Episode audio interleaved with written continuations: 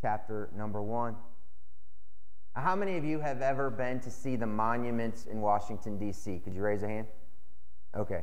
What surprised me is how many people actually that I've talked to in Page County that have never been to Washington, D.C. to see some of the monuments. I used to be a youth pastor in Indiana. We would travel here to D.C. as part of senior trips. So I've been on probably a dozen different senior trips here through Washington, D.C. And my favorite part was always the night tour. That's the first thing that we did. We would check into a hotel in the afternoon and then load up on a bus and start at the Iwo Jima Memorial and then drive over to the Lincoln Memorial and walk from the Lincoln Memorial to the Korean Memorial to the Vietnam Wall to World War II Memorial, and then we would end up getting to see the Washington Monument and the Capitol building on what's called the National Mall. It's absolutely gorgeous at night. One thing, though, that I have never done is when I looked at the beauty of the Washington Monument, I have never walked over to look at the beauty of the light on the ground that was lighting up the Washington Monument. However, without the light on the ground, in the darkness, you don't see the beautiful monument. Keep that in your mind as we work through today, because we're going to continue on in this series in First John about how we can know that we know, that we know, that we're saved. The Apostle John wrote both the Gospel of John and First John that we'll be in today, and his purpose in writing the two was different. In the Gospel of John, he says, I want you to know how to be saved. In the letter of First John, I want you to know how you can know that you are saved. And if you were here with us last week, we took the time in the Gospel of John and really throughout different parts of the New Testament to see that salvation comes through faith alone. It is only through belief in the person of Jesus as the sinless Son of God and in the work of Jesus of receiving the sins of the world can we find redemption and eternal access to the Father. But the book of 1 John that we've been in is not about how to be saved. It's about how you can know you're saved. And we saw last week that John clearly teaches once you are saved, your life will display that salvation to people around you by the good works that you do. In fact, we looked in John chapter 8 last week where Jesus himself explained who he was to a group of people. And verse number 30 of John 8, it says, even as he spoke, as Jesus spoke, many believed in him.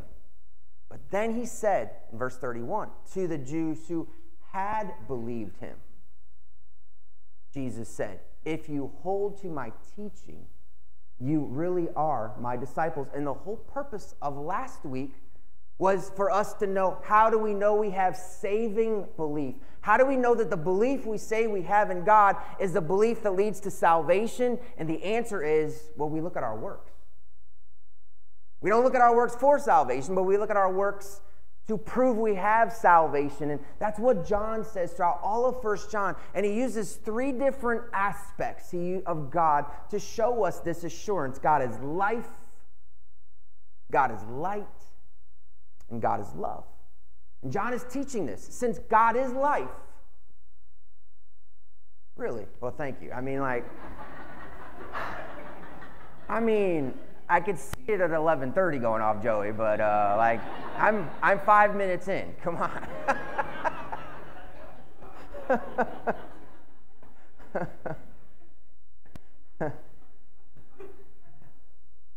John is saying, since God is life, if you have God, you have life. If you do not have God, you do not have life, because God is life. That leads us to the question then, well, how do I know if I have God? Because I definitely want life. How do I know if I have God? And John is going to teach, well, see, God is light. So if you're living a life that is walking in darkness, you don't have God, because God is light. And if you don't have God's light, you don't have the life of God. So a life that is one that would be characterized by walking in darkness, you cannot find assurance of eternal life if you live a life walking in darkness. Well, what's walking in darkness? It means when God shines the light on your sin, you refuse to change. You continue in your ways of darkness. And I think that should lead all of us to just take a pause and to look back and say, like, what has the Lord convicted me of that I just simply say, I don't care. I'm not going to change. I'm content with the way that I'm living, even though God is attempting to bring his light into our life to show us our sin.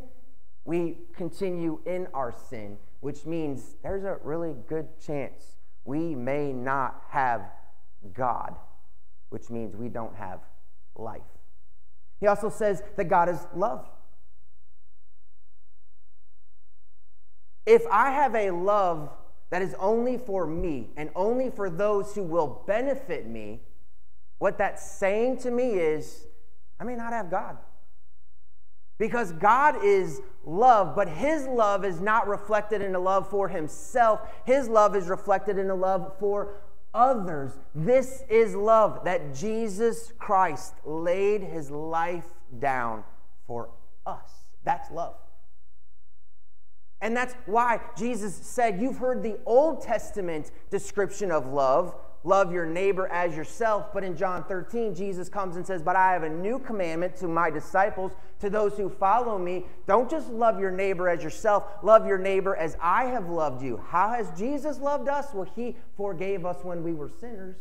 He loved us in our sin.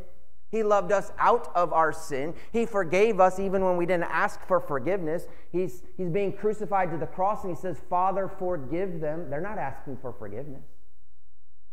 Which then that should lead us to, again, look at our own lives. Who do I love? Do I love only me? Do I love people around me who don't deserve to be loved? You'll only be able to love someone who is unlovable with a supernatural love. The supernatural love of God that is in you, because God is love. So if you don't have that supernatural love, you can't be assured that you have God in you. And if you don't have God in you, you don't have life.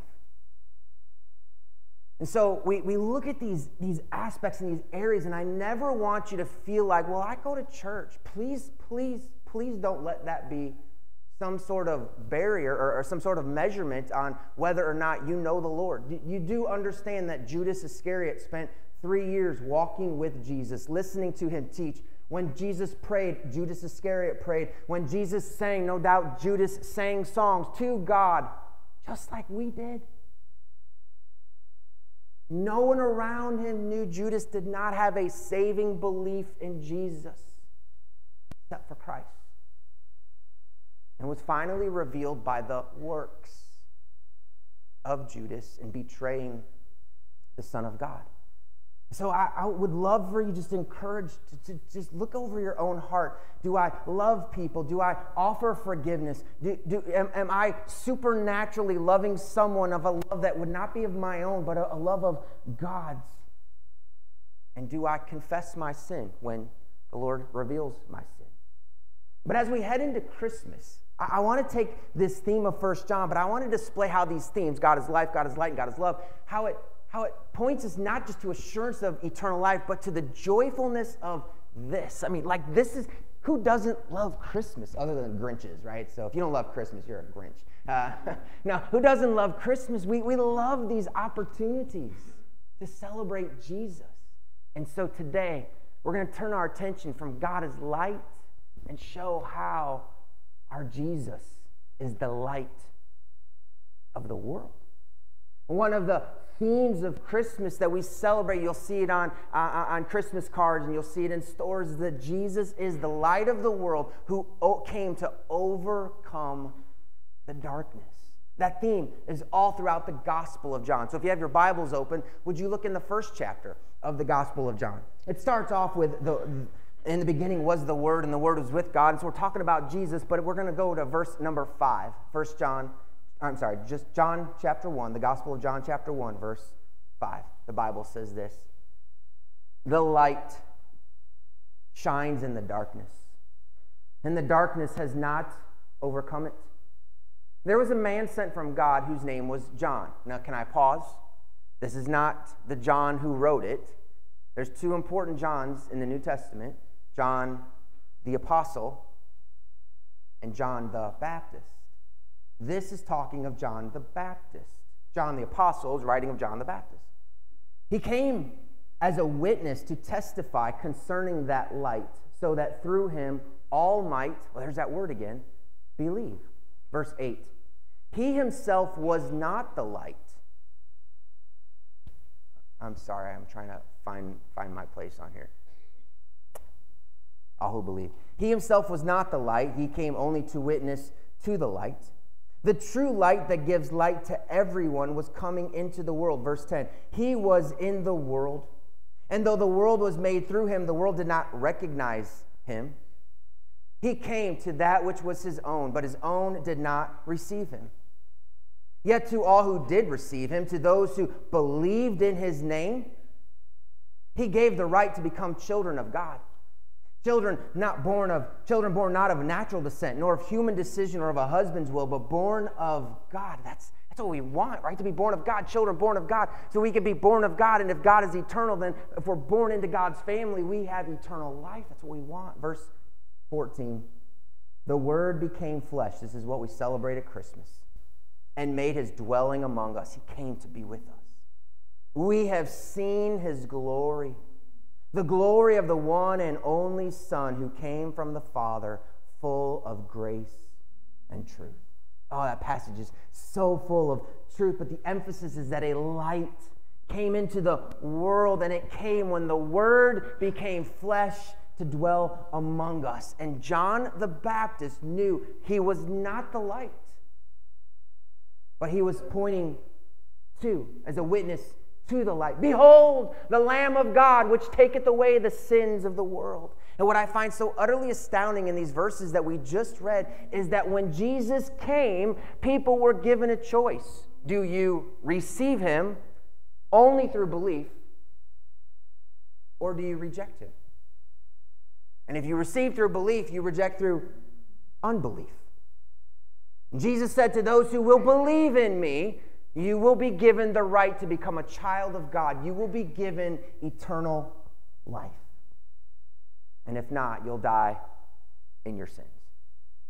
But John the Baptist is not the only one, and John the Apostle writing this is not, and these are not the only two who make this claim that Jesus is light, because Jesus is going to make this claim himself in John chapter number 8. So would you join me there in John chapter number 8? This is where Jesus is going to make the claim, I am the light of the world.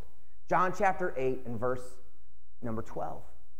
Now, interestingly enough, John chapter 8 is the very first verse we read today, where Jesus says, if you believe in me, and if you really are my disciples, you'll hold to my teaching. Here we are a little bit earlier in that chapter, John chapter 8, verse number 12.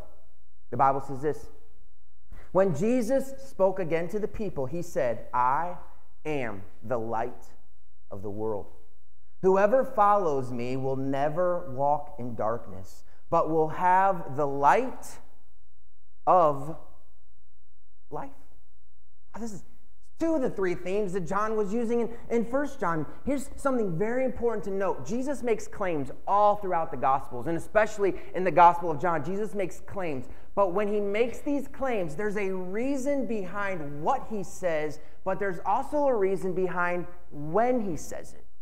For example, in John chapter 4, Jesus is sitting with a woman, a Samaritan woman, at the well, and while he is sitting with her at the well, she is drawing water. This is when he says, hey, I have eternal water. I have water that whoever drinks of my water, you'll never thirst again.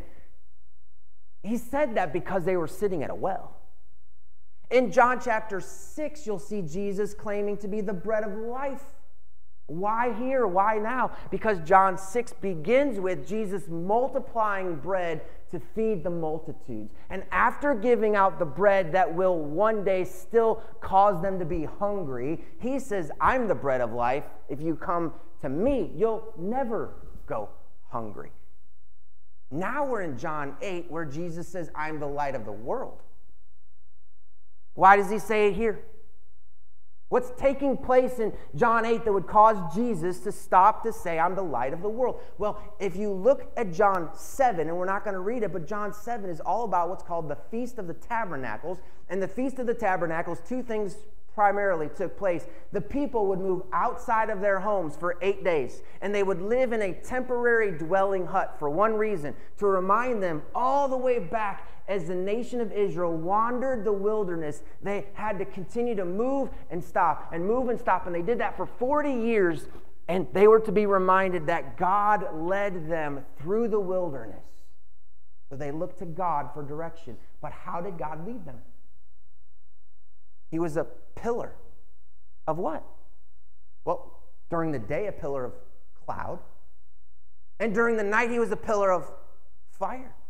Well, what does fire do in the middle of the night? Yes, it provides heat, but it also provides light. And so it's the Feast of the Tabernacles taking place, and something that I came across this week I had not heard before is that there were 4 large menorah candlesticks that were placed in the temple courtyard during this Feast of the Tabernacles. One person said that the actual robes of the priests were used as the wicks. That's how large these menorahs were. And I'm like, wow, that is huge. He used the words 75 feet. I don't know if I'm fully convinced that that's true, but 75 foot tall large candlesticks burning in the courtyard of the temple is what he described. And he said the light from those torches shining off the white marble of the temple was said to allow women in Jerusalem to bake bread at midnight. How much light filled the city. So when Jesus says in John 8, "I'm the light of the world," guess where he's standing? In the temple courtyards, where those large lights would have been on display, offering lights to the people, both physical light, but also the temple to Jerusalem was the spiritual light. It's where the sacrifices were brought. It's where the priests did the work of the spiritual work for the people. It's where the presence of God dwelt behind a curtain. And Jesus is standing in that place, in this moment, and he declares, "I am the light of the world." But guess what he says it after?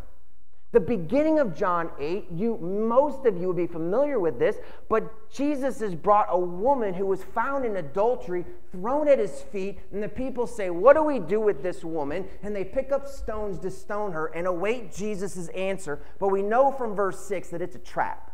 They're just asking Jesus this because they want to trap him, because if he says, "No, let her go," and he becomes this champion of the people, they can say, "You're not keeping the law of Moses," and they've got him. But if he says, "Stone her," well, then the people are going to, "Jesus, where's the compassion that you supposedly have?" And Jesus' answer is, I know most of you would know this, is he writes in the ground until they continue to ask him, "What do we do? What do we do? What do we do?" And finally his answer is, "Let him who is without sin throw the first stone," saying she deserves to be stoned, but we'll take care of this, and you who are without sin, go ahead, you throw the first stone. And slowly every one of them dropped their stones and walked away until this woman was left alone with Jesus. And Jesus looks at this woman and says, "Where are your accusers?" And she says, I don't know, they're not here. And Jesus says, "Neither do I condemn you. Go and sin no more." And the next words out of the mouth of Jesus after that is, "I am the light of the world." He was in the temple courtyard the day after the Feast of the Tabernacle ends with a woman who was taken in sin, and he has just forgiven her. What is he declaring with this statement? Well, he's declaring to those people who are listening to him, this temple that you look to as the light, it's not the light. It's not the source of light. This temple is meant to shine on the true light. "I am the light of the world." Which is why Jesus could talk about that temple in Matthew chapter 24 saying, "And very soon, not one stone will be left upon another." And they're thinking, there's no way that's going to happen. There were stones that were as large as 15 tons making up the temple. And yet in AD 70, that temple was completely destroyed. And if the Jews had looked to the temple alone as their light, it was gone. And so Jesus, standing in the temple courtyard, said, I am the light of the world. But also what Jesus was saying is the law that you look to try to keep, that's not the light either. The law is meant to point you to the true source of light, and I am the light of the world. If you walk with me, you will never walk in darkness because you have the light of the life of the world within you. And that right there takes us directly to what John was saying in First John, and you don't need to turn there unless your Bibles are open there, but let me remind you what we read about God being light. Verse 5 of 1 John says, this is the message we have heard from him and declared to him, God is light. In him there is no darkness at all. Well, Jesus is the light of the world. God is light, in him is no darkness. If we claim to have fellowship with him, and a lot of people in the world do, if we claim to have fellowship with him and yet walk in the darkness, we lie and do not live out the truth. Oh, we claim that we are followers in fellowship with Jesus, but we live in darkness. We are lying. But, oh, good news. If we walk in the light as he is in the light, we have fellowship with one another, meaning we have fellowship with God and with other believers of God. And the blood of Jesus, his son, purifies us from all sin. Ha! So what is the light of the world meant to light up? Is he meant to light up the world? He's meant to light up your heart. That you and I are sinners, but we don't have to run in our sin because the blood of Jesus has been given to us to cleanse us or to purify us from all sin. Ha! When the light of Jesus shines on our sin, then we're faced with a choice. The same choice that we read in John chapter 1, when the light came unto his own, and his own what? His own did not receive him.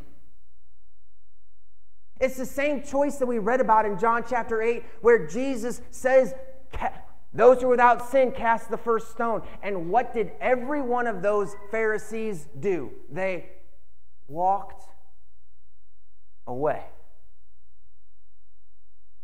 Who's the only one that stayed in the presence of Jesus? The one who was condemned of sin.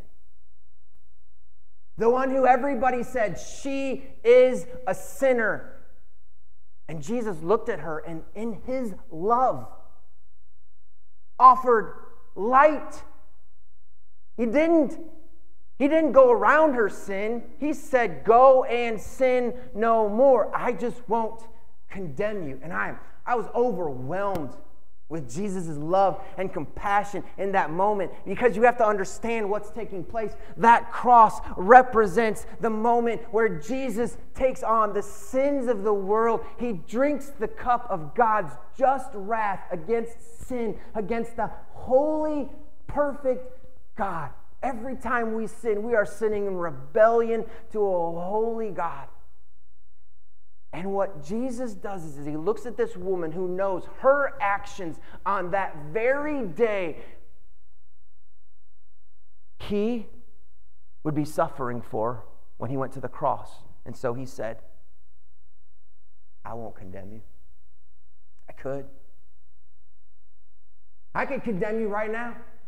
And I would be just in my condemnation. For I said, he who is without sin cast the first stone. And of all those who are gathered here, I'm the only one without sin. And I could pick up a stone and I could throw it at you, but I won't. I will not condemn you.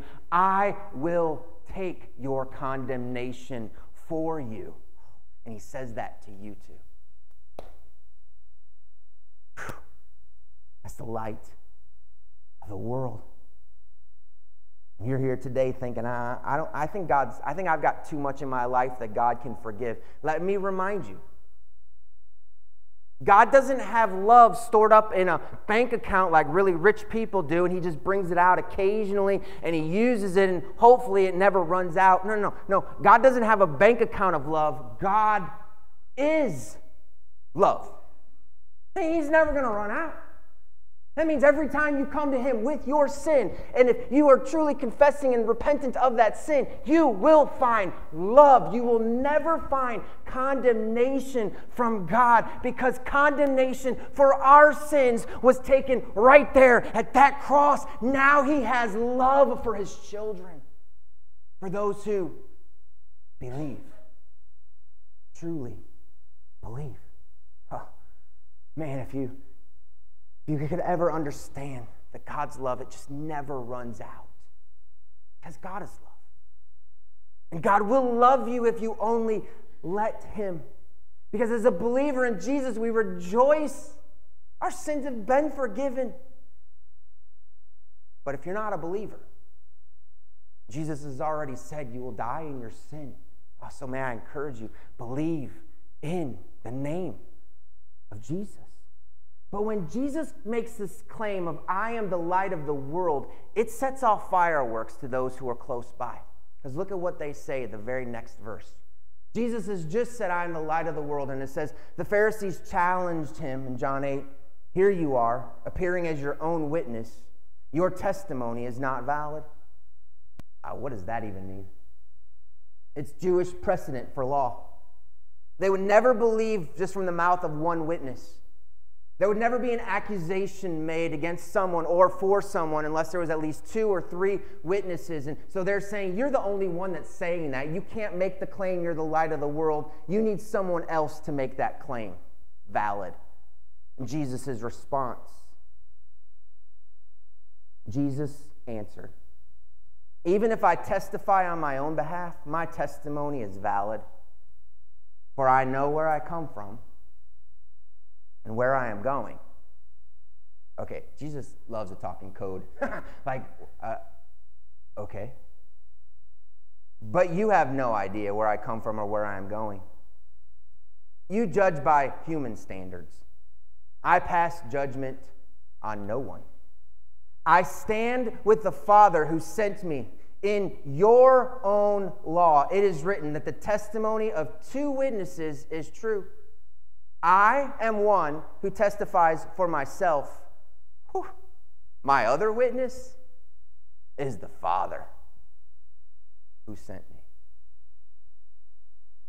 Jesus gives 2 claims to why his testimony of being the light of the world is true. And the first is that I'm not the only one. The Father has testified for me. Where did the Father testify for Jesus? Well, when Jesus was baptized, he was underwater, and as he came out, the heavens opened, a dove ascended, an image like a dove of the Holy Spirit ascended, and a voice from heaven said, this is my beloved Son, in whom I am well pleased. That was a witness testimony of God the Father, that Jesus is who he claims he is. Could you imagine taking that to court? Oh, God spoke on my behalf. How cool is that? But do you ever think about this? Do you think the Father had to say what the Father said?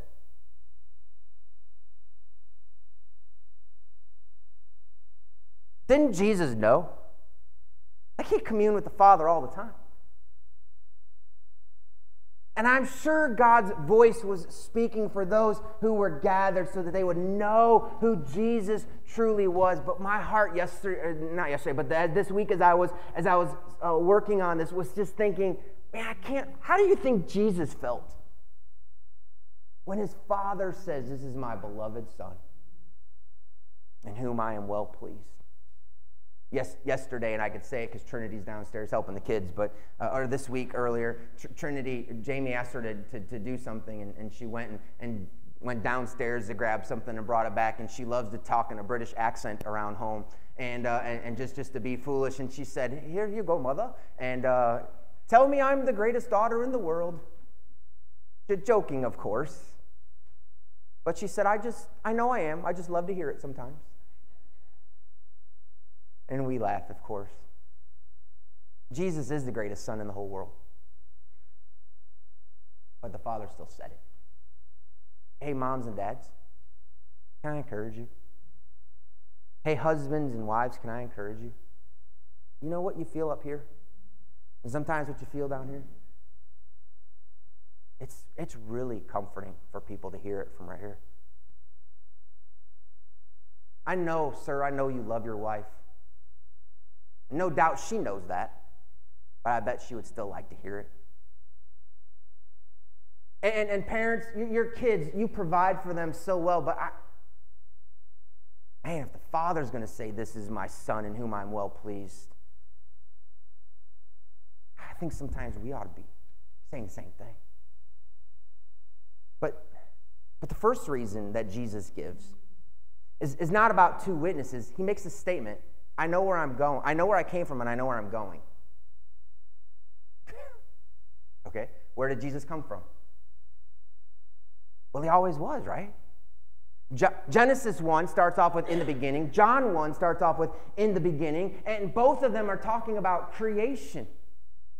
And what we find in John 1 is this: in the beginning was the Word was with God, the Word was God, He was in the beginning, He was with God in the beginning, and through Him all things were made. Without Him nothing was made that has been made. Jesus is the Creator God. He knows. When God said, let there be light, that was to make the sun for this planet. But it never changed the fact that for the world, there's one light. Jesus is the light of the world and always has been and always will be, because when he said, I know where I'm going, he's referring all the way back to Revelation 22, where this is so cool. You got to listen. Then the angel showed me the river of water of life. There you go, Dave, your living water. The water of life is clear as crystal, flowing from the throne of God and of the Lamb down the middle of the great street of the city. On each side of the river stood the tree of life, bearing 12 crops of fruit, yielding its fruit every month. And the leaves, and the leaves of the tree are for the healing of the nations. No longer will there be any curse. The throne of God and of the Lamb will be in the city, and his servants will serve him. They will see his face, and his name will be on their foreheads. Are you ready? Are you ready? This is where Jesus is going. There will be no more night. They will not need the light of a lamp. Sorry, Derek, we aren't going to need electricians in heaven. You're going to get to rest and relax and watch replays of the Patriots losing. Sorry. You need no light of a lamp or the light of the sun. Why? For the Lord God will give them light. He is the light of the world. He's the light that always has been. He's the light that always will be. But in this moment, this present moment, he's in heaven. So who's the light of the world? Today. What did Jesus say in Matthew 5? You are the light of the world. Whoa. How am I supposed to be the light of the world? Jesus is the light of the world. Through belief. Because when we believe in Jesus, we receive life. But we don't just receive life, we receive light. And we receive love.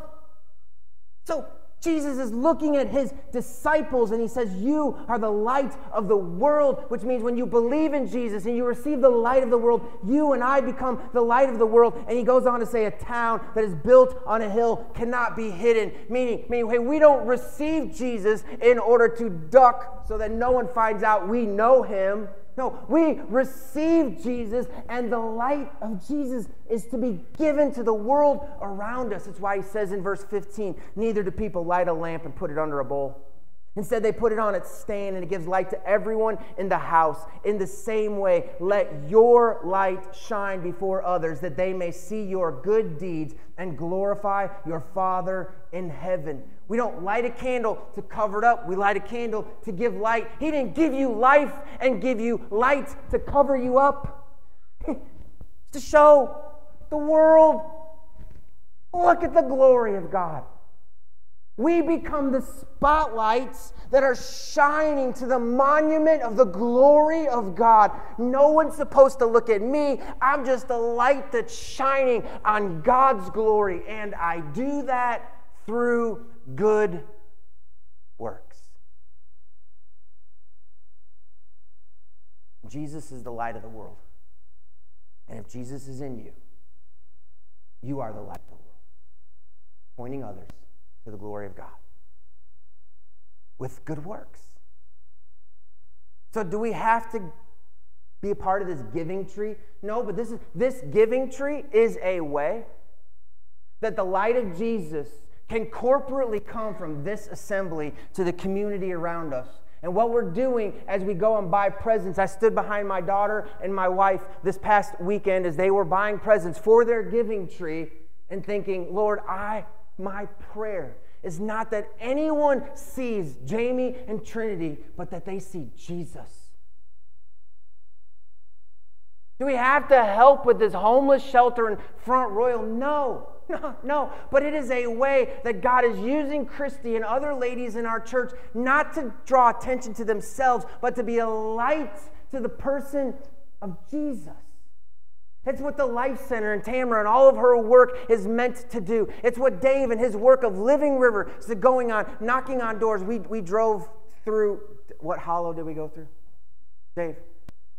Dovahala, sorry. We went through what we were driving somewhere this past weekend. He was making some deliveries of hats and other needs and got to visit with David and Christy, or here with him in church today. That man right there is being a light of Jesus to the world. And yes, they look at Dave as a light, but the light that is out of Dave Dooley is only the light of Jesus Christ. What should be happening is that man should not be laboring alone on his own for all these families, but there should be other men to say, I want to be the light. How can I help? And Christy, I was so thankful to hear that people are continuing to reach out. How can we help? My prayer is that those ornaments or those hearts are just, they're gone, because we have such a desire to take the light of Jesus to a world of darkness. It's not so anybody sees us, but that they see the goodness of our Father, because it's not about being a spotlight on us. It's about us being a spotlight on the glory of God. So my last question to you. Are you the light? We'll never be the light of the world. Jesus is the light of the world. But are you a light to your world? And what's your home like? Is your home filled with the light of Jesus because of you? What is your work like?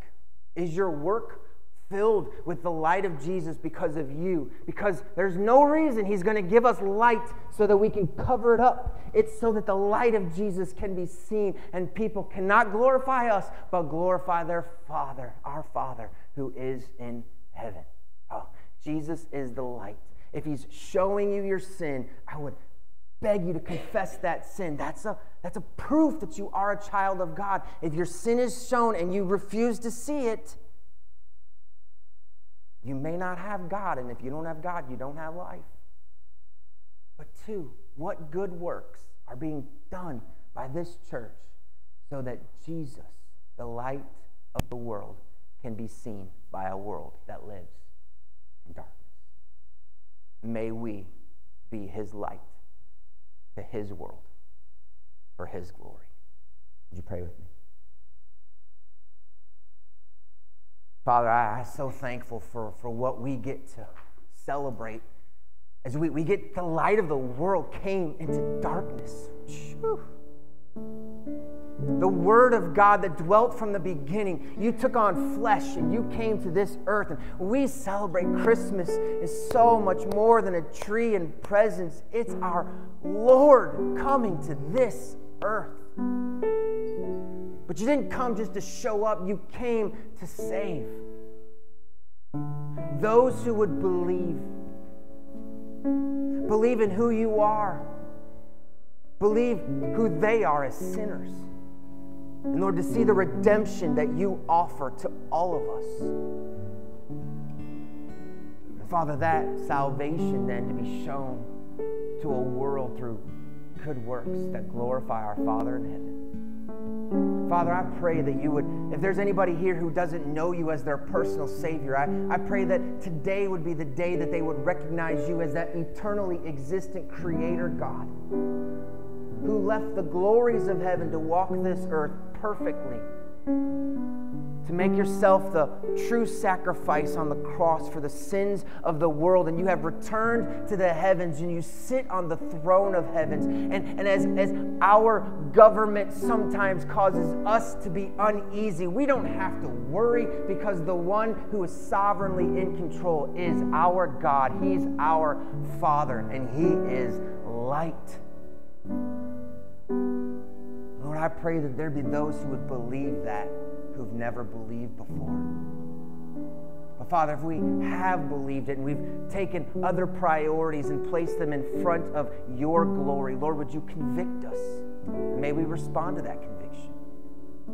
And Lord, as opportunities are given, I pray that we would step into those opportunities with joy, not with guilt, but with excitement, that we can be a light on the glory of God, the true light of the world.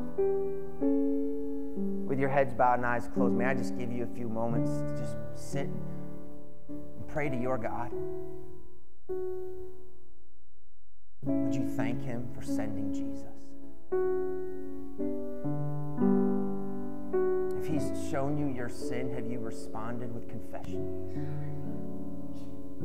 If He's shown you that you're in the darkness, have you responded by believing to receive the light?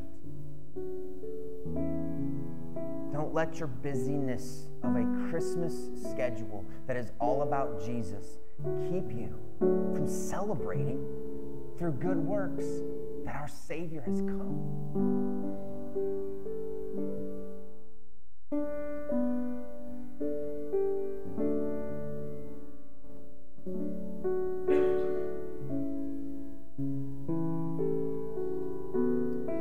Father, would you do in our hearts what you know needs to be done? May we celebrate our Jesus, the light of the world, who came into darkness to bring light to men who walk in darkness, so that we could walk in the light forevermore. May this church be a church